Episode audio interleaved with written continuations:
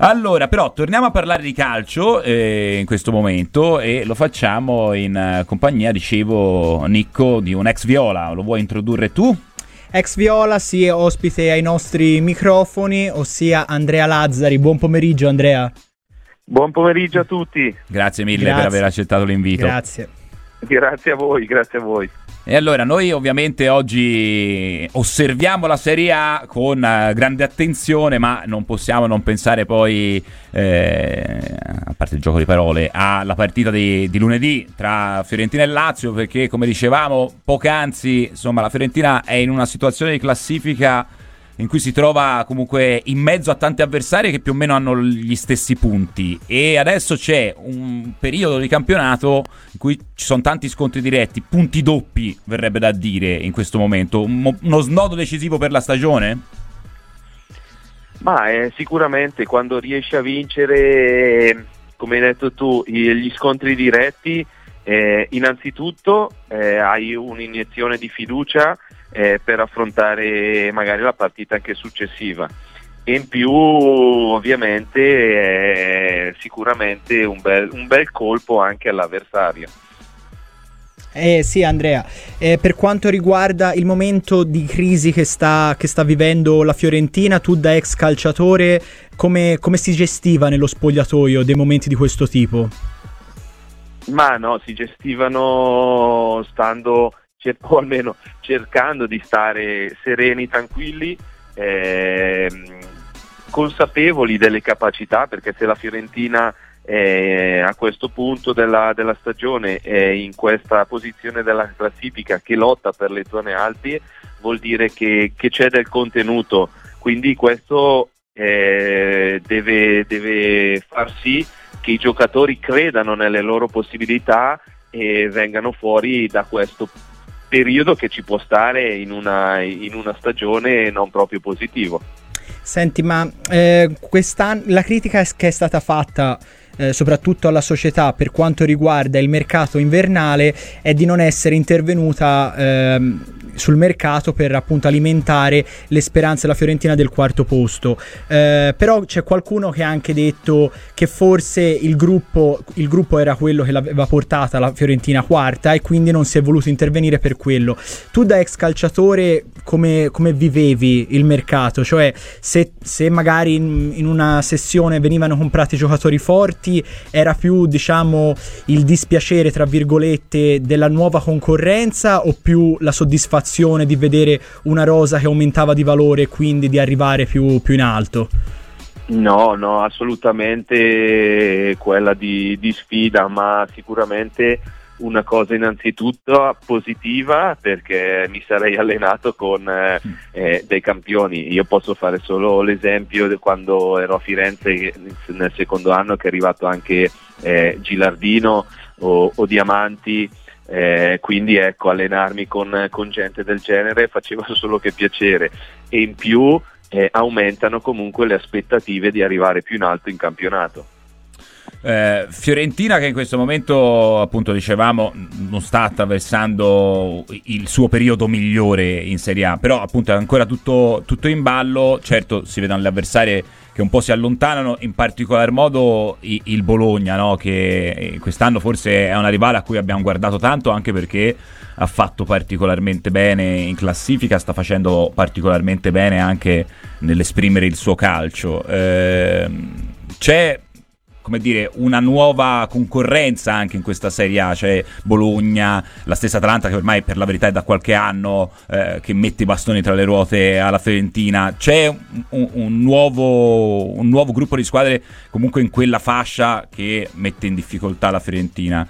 Eh, Andrea Lazzari ha l'impressione che comunque per blasone, per, per tradizione, la Fiorentina possa spuntarla in questa, in questa stagione per la qualificazione. Ma eh, questo bisogna vedere, come hai detto tu, dalle nuove contendenti che come l'Atalanta comunque già qualche anno, il Bologna eh, quest'anno ha fatto veramente un grande esploit. Eh, bisogna vedere, ecco, come dicevi prima, come si diceva prima, degli scontri diretti, delle partite che affronta adesso la Fiorentina e dell'andamento eh, delle, delle altre squadre. Però penso che abbia tutte le carte in regola, una rosa eh, adatta per, eh, per spuntarla poi alla fine. E a proposito di, insomma, di queste squadre che sono eh, le maestre diciamo, dello scouting, prima avevamo ospite eh, Riccardo Cucchi che anche lui ha parlato dell'importanza della programmazione e dello scouting. Ecco, nella, nella tua Fiorentina fu, a gennaio fu fatto anche il colpo Salà, hai giocato mm. insieme a Salà e a Firenze e questo a gennaio in tanti hanno invocato un colpo alla Salà. Eh, ci puoi descrivere insomma quel, quel, giocatore che insomma a Firenze abbiamo avuto la possibilità di, di ammirare anche se solo per pochi mesi? No, è, è, stato un grandissimo giocatore, era un grandissimo ed è tuttora un grandissimo giocatore. Io è arrivato forse quasi, non proprio da sconosciuto, però... Quasi, via, ecco, sì. Eh, esatto, nessuno eh, pensava che, ave- che, avesse tutte queste qualità eh, per arrivare dove è arrivato e l'abbiamo, almeno io l'ho scoperto piano piano eh, giocandoci insieme, vedendolo nelle partite ed era un continuo miglioramento il suo, no? eh, c'è stata una fase di adattamento eh, e poi piano piano dopo aver eh, capito certe dinamiche della Serie A, dei, dei, dei giocatori e tutto, è stato un continuo eh, migliorarsi. Eh, perciò eh, era, era, anche bello vederlo e giocarci insieme.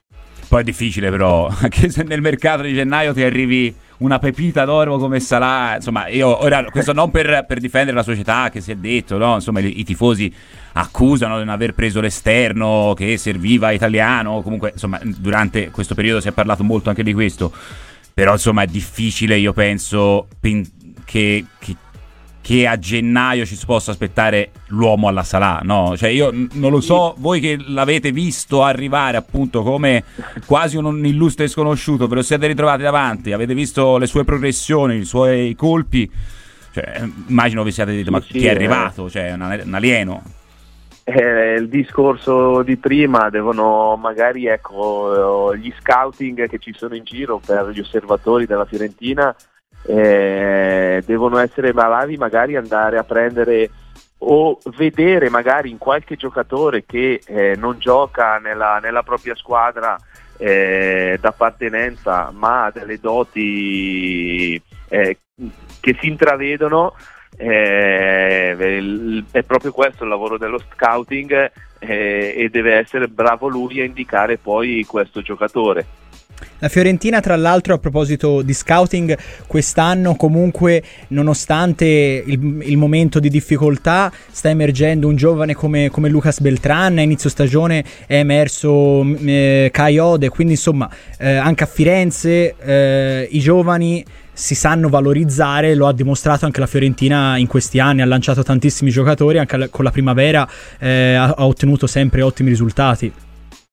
Sì, sì, assolutamente. E questo credo che sia merito eh, degli allenatori che ci sono più in basso della prima squadra nel settore giovanile. Eh, abbiamo fatto riferimento adesso alla primavera che in questi anni ha, ha avuto tanti successi grazie ad Alberto Aquilani che è stato l'allenatore che ha fatto un grandissimo percorso eh, nel, nel, settore giovanile della, della Fiorentina eh, andando a vincere anche diversi premi e, e, quindi ecco quando arriva un giovane eh, da, del settore giovanile io mi ricordo anche Bernardeschi magari che fu mandato a fare un anno fuori e poi ritornato consapevole della forza eh, che, ave, che, aveva.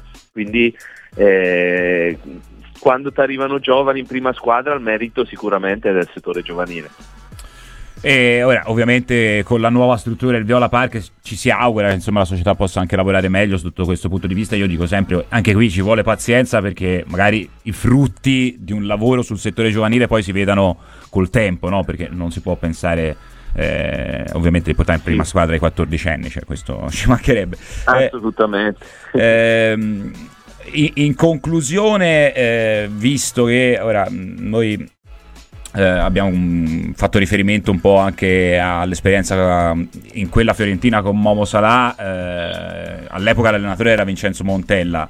Andrea Lazzari però è stato, eh, è stato allenato anche eh, da Sinisa Mihailovic, se non sbaglio, visto che ultimamente è stato eh, ricordato per via del, del suo compleanno eh, vorrei insomma anche un suo ricordo, Lazzari.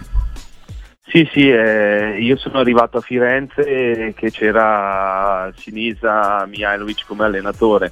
Eh, eh, per me è stato un, un, grande allenatore, un grande uomo, soprattutto perché difendeva la squadra innanzitutto, eh, si metteva sempre davanti per, per difendere la squadra eh, da tutte magari accuse, anche magari a volte giuste eh, però poi dentro nello spogliatoio non guardava in faccia nessuno e diceva, diceva le cose come erano anche se ogni tanto magari al giocatore un po' più forte si, si permette qualcosa di più. Quindi metteva tutti sullo stesso piano e questo credo che sia una, una grande dote di, di un grande uomo Andrea Lazzari, grazie mille anche e soprattutto per questo eh, ricordo di Sinisa Mihailovic. Eh, grazie per questo collegamento e il tempo dedicato. Grazie. Grazie a voi per l'invito e buona giornata a tutti.